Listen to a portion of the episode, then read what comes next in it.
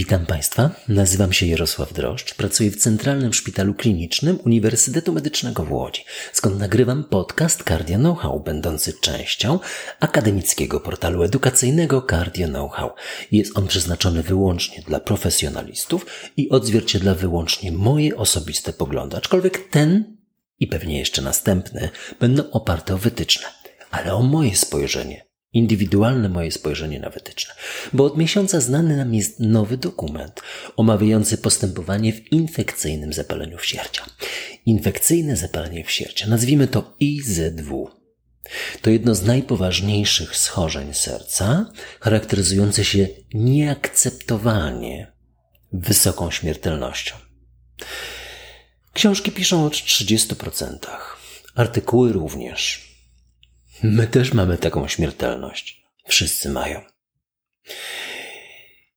Ale zatrważające jest to, że ta śmiertelność 30% utrzymuje się od ponad 20 lat, pomimo ogromnych postępów farmakoterapii, antybiotykoterapii w tym względzie i leczenia niewydolności serca, postępów diagnostyki i kardiochirurgii a odsetek 30% został obliczony na podstawie analizy losów pacjentów, u których postawiono właściwe rozpoznanie. No i zazwyczaj wdrożono profesjonalne leczenie. No okej, okay, w tych ośrodkach, które piszą, a zatem w wysokospecjalistycznych ośrodkach. A infekcyjne zapalenie wsierdzia, nierozpoznane, bądź rozpoznane, ale niewłaściwie leczone, zazwyczaj kończy się śmiercią. Problem jest tym poważniejszy, że nasze osobiste lekarskie doświadczenie w zakresie infekcyjnego zapalenia wsierdzia zazwyczaj nie jest duże. Na każde 100 tysięcy mieszkańców możemy się spodziewać około 14 przypadków infekcyjnego zapalenia wsierdzia w każdym roku, co sprawia, że nawet lekarze z ośrodków najwyższego poziomu referencyjnego, takiego na przykład jak nasz, nabywają doświadczenia dopiero po wielu latach pracy. I stąd jedną z głównych myśli nowych wytycznych jest prowadzenie leczenia w dedykowanych centrach kardiologicznych, odpowiednio wyposażonych i ściśle współpracujących z ośrodkiem kardiochirurgii oraz mających tak zwany endocarditis team. Ten endocarditis team to odpowiednik zespołu Heart Team, to taka kardiogrupa polska, ale ukierunkowany na profesjonalne prowadzenie pacjentów z infekcyjnym zapaleniem wsierdzia. Skład tego zespołu powinien być większy niż klasycznego Heart Team wieńcowego czy zastawkowego. Omówię to Omówię to w dwunastu punktach. Każdy lekarz powinien posiąść jednak podstawową wiedzę z zakresu infekcyjnego zapalenia wsierdzia, pomimo tego, że może zobaczyć to raz w roku. My widzimy około 30 przypadków rocznie, średnio. Hmm, widzimy 30, słyszymy o dodatkowych 10, 20, łącznie z 50-60 osób się przewija a pracujemy ciężko. Większość ośrodków chyba ma mniejsze doświadczenie w znaczeniu takim, oczywiście w Polsce są ośrodki, które pracują intensywniej niż nam, ale tu na terenie jesteśmy chyba pierwsi. I poniżej przedstawię jedynie zarys pełnego 95-stronicowego tekstu dostępnego w całości na stronie SC. Ci z Państwa, którzy będą na kongresie, zobaczą moje teksty, gdzie omawiam te wytyczne w trzech punktach. No bo dostałem takie ograniczenia, jeżeli chodzi o liczbę liter. W jednym tekście, w jednym tekście pojawia się 10 punktów. Na słuchacze podcastu będą mieli tych punktów 12. Zdecydowanie najszerszy opis, jaki y, do tej pory został przeze mnie na ten temat opracowany, a mam tam wykłady 1, 2, jeszcze jakieś prowadzenie sesji. A będziecie na kongresie? No zapraszam. No i kardioonkologia. Jest w piątek rano taka sesja wyborcza, bo to nowa sekcja Polskiego Towarzystwa Kardiologicznego. Jak się Państwu uda wejść na stronę ptcardio.pl, to tam jedną z głównych informacji jest właśnie powołanie sekcji kardio-onkologii. Przejdźcie, powiemy parę zdań. Punkt pierwszy. Zasadniczy cel, jaki jest? No, jest prosty. To, o czym mówiliśmy. 30% śmiertelność. Nieakceptowalnie wysoka. A zatem pierwszym celem jest poprawa rokowania w infekcyjnym zapaleniu wsierdzie, bo to się nie udaje przez ostatnie 20-25 lat. Ani procenta. Nie ma żadnego ruchu, który byłby istotny statystycznie. Okej, okay, są prace, które mówią o tym, o tamtym, ale niestety spójrzmy na to szerszym okiem. Nie ma poprawy. Najważniejszym aspektem nowych wytycznych jest wskazanie drogi, która może poprawić rokowanie u pacjentów z infekcyjnym zapaleniem wsierdzia. Po wielu latach względnej stagnacji w tym zakresie, takie zdanie w jednym z tych tekstów zobaczycie, ale ja tak absolutnie uważam. Osiem lat minęło od poprzedniej wersji wytycznej, a te mówią dość prosto. Oczywiście niedokładnie tak w tych punktach, ale warto sobie uzmysłowić, że po przeczytaniu całego tekstu taka droga jawi się dość klarownie i składa się z pięciu kluczowych elementów. Po pierwsze, to prewencja. Państwo myślicie tu klasycznie. Myślę, że część chociaż z Państwa. Ale prewencja to termin szerszy niż profilaktyka, a szczególnie szerszy niż profilaktyka antybiotykowa. Prewencja dla mnie to powszechne stosowanie aseptycznych metod leczenia interwencyjnego, elektroterapia, ale każda inna terapia interwencyjna, także kardiochirurgia. Szczególnie w zakresie elektroterapii, gdyż to teraz temat, który jest istotny. Mniej o tym będę mówił aspekcie, ale o prewencji w zakresie elektroterapii zdecydowanie dużo mówię teraz. To ważne, bo jatrogenne infekcyjne zapalenie wsierdzia zdarza się coraz częściej. I w ramach tej prewencji, ja to tak rozumiem, jest rezygnacja z pewnych metod leczenia interwencyjnego, które wiążą się z większym ryzykiem powstania infekcyjnego zapalenia wsierdzia. I w tym aspekcie rezygnacji, świadomej rezygnacji z pewnych działań to odsyłam Państwa do znakomitego tekstu pana profesora Tomasza Pasierskiego. Wejdźcie Państwo na wum.edu.pl, stronę Warszawskiego Uniwersytetu Medycznego. Tam jest naprawdę dobry tekst Tomka.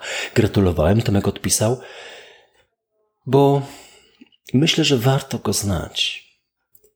Robienie badań, wykonywanie badań, realizacja procedur. Tak, ale miejmy na oku człowieka zatem, który wiąże pewne szanse dla siebie, ale chce uniknąć ryzyka powikłań. Unikanie sytuacji związanych z ryzykiem zakażenia. To również praca dla pacjenta, bo to mówimy jednym głosem klarownie. Nie dla samodzielnych iniekcji dożylnych, dla piercingu, dla tatuaży, no i mówimy wreszcie o ścisłej opiece stomatologicznej.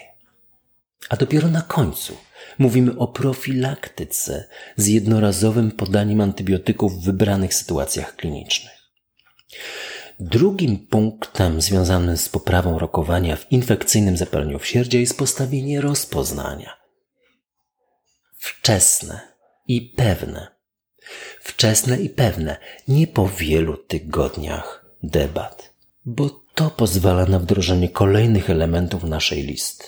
I na tej liście punktem trzecim to podejmowanie najbardziej optymalnych decyzji. One są bardzo trudne, związanych z leczeniem. Również szybko i pewnie, konsekwentnie, jedna po drugiej. Niezależnie od tego, że mamy weekend, wieczór, dzień, że jesteśmy tu czy tam bo to pod, stanowi podstawę oczekiwań w odniesieniu do zespołu endocarditis team. I w stosunku do tego zespołu mamy kluczowe oczekiwania poprawy rokowania. Czwartym punktem jest antybiotykoterapia. Celowana bądź empiryczna, ale stosowana ściśle według nowych zaleceń. W praktyce klinicznej sięgamy po prostu do tabel umieszczonych w tekście. No i wreszcie punkt piąty. Ja nawet nie wiem, czy nie najważniejszy z tych wytycznych. To leczenie operacyjne lub zabiegowe. Zgodnie z decyzją Endocarditis Team, ale wdrożone bez zbędnego oczekiwania. Wielu ekspertów uznaje usunięcie tkanek zmienionych zapalnie, wegetacji zastawek, urządzeń wszczepialnych jako jedną z zasadniczych metod postępowania, które może poprawić rokowanie. Do tego Endocarditis Team podejmuje decyzję, a zespół operacyjny, zabiegowy realizuje to bezzwłocznie. To pierwszy punkt. Zostało nam jeszcze 11. Drugim punktem po tej pięcio, pięcioelementowej liście poprawiającej rokowanie ma Drugim punktem jest zapobieganie infekcyjnego zapalenia wsierdzia. Jak Państwo wiecie, link jest w transkrypcie do dokumentu, ale jest również i do transkryptu. Więc jak ktoś się pogubi w tym, co ja mówię, pierwszy punkt, drugi, trzeci, piąty i tak dalej, potem to był drugi, to sięgnijcie Państwo do tego dokumentu, który starałem się napisać klarowniej niż mówię. Zapobieganie a, jeszcze gdzie, gdzie jest ten dokument? Cardio know-how oczywiście. Punkt drugi. To zapobieganie tej groźnej chorobie. W wytycznych analizowane są zarówno drogi wniknięcia mikroorganizmów, jak i sytuacje kliniczne i strefy serca, szczególnie narażone na infekcyjne zapalenia wsierdzia. Warto zapamiętać osoby szczególnie narażone na infekcyjne zapalenie wsierdzia. To są pacjenci z wcześniej przebytym infekcyjnym zapaleniem wsierdzia, po drugie, chorzy z implantowanymi zastawkami, także drogą przezskórną. Myślę, że też z urządzeniami elektrycznymi, ale wytyczne o tym nie mówią. Po trzecie, pacjenci z wadami wrodzonymi. I po czwarte, chorzy z implantowanym lwat. Tak, z pompą. Do krążenia pozaustrojowego, która prawdopodobnie, albo już nawet jest, może być w Polsce stosowania jako terapia docelowa. To nowy punkt w tych wytycznych w porównaniu do wersji sprzed 8 lat. Po drugie, to osoby pośredniego ryzyka infekcyjnego zapalenia wsierdzia, bo poprzednio wymieniłem te szczególnie narażone wysokiego ryzyka. Pośrednie ryzyko to wady reumatyczne, wady niereumatyczne, ale z degeneracją płatków, dwupłatkowa zastawka aortalna i inne wrodzone wady zastawkowe oraz, zaskakująco, kardiopatia przerostowa. Ale to wynika z doświadczeń klinicznych.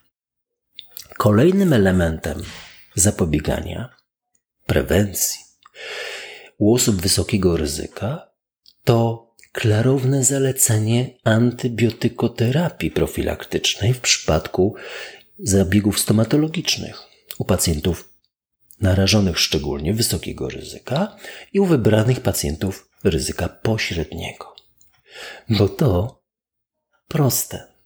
2 gramy amoksycyliny doustnie 30-60 minut przed zabiegiem. Jako dawka jednorazowa. A co robimy w przypadku alergii na penicyliny? No, azytromecyna 500 mg, klarytromycyna 500 mg, doksycyklina 100 mg. No wymieniam z tych pięciu dostępnych antybiotyków wytycznych tylko te, które są doustne i które są dostępne w Polsce. W tym punkcie mamy jeszcze decyzję dotyczącą profilaktycznej antybiotykoterapii u osób ryzyka pośredniego, bo nie u wszystkich potrzeba. Także po zabiegach naprawczych zastawki mitralnej i trójdzielnej i podejmujemy ją indywidualnie lekarze chętniej ją podejmują na tak. Ale stosowanie profilaktycznej antybiotykoterapii przez pozostałe osoby powinno być odradzane. I to jest cytat z wytycznych. Również zdecydowanie tak uważam. Zapobieganie to znacznie szerszy temat i z którego właśnie najważniejsze jest unikanie wniknięcia organizmów drogą jatrogenną, bądź zależną już tylko od samego pacjenta. No i ta rutynowa opieka stomatologiczna z rutynowymi badaniami raz w roku u wszystkich, dwa razy w roku u osób wysokiego ryzyka, no i pełna sanacja jamy ustnej. Punkt trzeci. To edukacja pacjenta. To temat, który przewija się przez wiele naszych dyskusji. Nikt z nas nie ma wątpliwości, że droga do skuteczniejszego zapobiegania i lepszych efektów naszej lekarskiej pracy wiedzie przez szeroką profesjonalną edukację wykraczającą poza sferę naszej profesji. W dokumencie wytycznych zawarta jest pięciopunktowa lista zaleceń dla chorych wysokiego ryzyka IZW, ale znakomicie nadaje się do szerszego rozpropagowania. Te pięć punktów jest następujących. Utrzymuj higienę jamy ustnej poprzez dwa razy dziennie szczotkowanie i stosowanie nici dentystycznej oraz regularne wizyty u stomatologa co najmniej dwa razy w roku. To było raz w roku, dwa razy w roku, ok. Kolejny punkt to utrzymuj higienę całej skóry poprzez unikanie urazów i leczenie ran oraz rezygnację z piercingu i tatuażu. Kolejny punkt to bądź czujny i świadomy możliwości wystąpienia infekcji. Punkt czwarty. Nie stosuj samodzielnie antybiotyków. I punkt piąty. Pokazuj lekarzowi kartę pacjenta wysokiego ryzyka IZW. Mów o tym, że masz zastawkę, urządzenie wszczepialne i tak. To edukacja pacjenta. Nigdy mało czasu na to nie powinno być, ale zazwyczaj jest. Punkt czwarty, niezwykle istotny. Endocarditis Team. No, powołanie tego zespołu wynika z względnie rzadkiego występowania IZW oraz szerokiego spektrum podejmowanych decyzji o fundamentalnym znaczeniu. Co więcej, te decyzje podejmowane muszą być szybko i wdrażane do praktyki klinicznej. Bezzwłocznie. Skuteczność działania tych zespołów została już potwierdzona w licznych badaniach no, zespół powinien być wyposażony w odpowiednie warunki lokalowe, sprzęt. Ale najważniejsze są chyba odpowiednie plenipotencje skutkujące wdrożeniem podjętych zaleceń. Bezzwłocznym wdrożeniem. W skład Endocarditis Team wchodzą, powinni wchodzić eksperci, kardiolog, specjalista z zakresu obrazowania serca, no w naszym przypadku echokardiografista, kardiochirurg, lekarz chorób zakaźnych lub specjalista chorób wewnętrznych, będący ekspertem w dziedzinie infekcji, mikrobiolog, lekarz aplikujący parenteralnie antybiotyki, a pracujący w poradni, bo to punkt jedenasty naszej listy.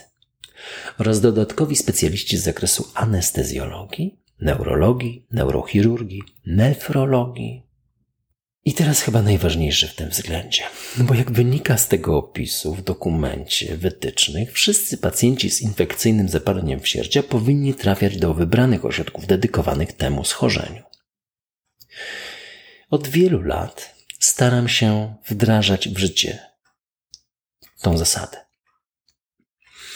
Nie udaje mi się. Y, mniej więcej teraz przyjmujemy około 70% pacjentów, którzy są do nas referowani z powodu infekcyjnego zapalenia wsiacia z bardzo różnych powodów. I mam świadomość, jakie trudności wiążą się z praktycznym wdrożeniem tego zalecenia w naszej praktyce klinicznej, naszych zapracowanych szpitali.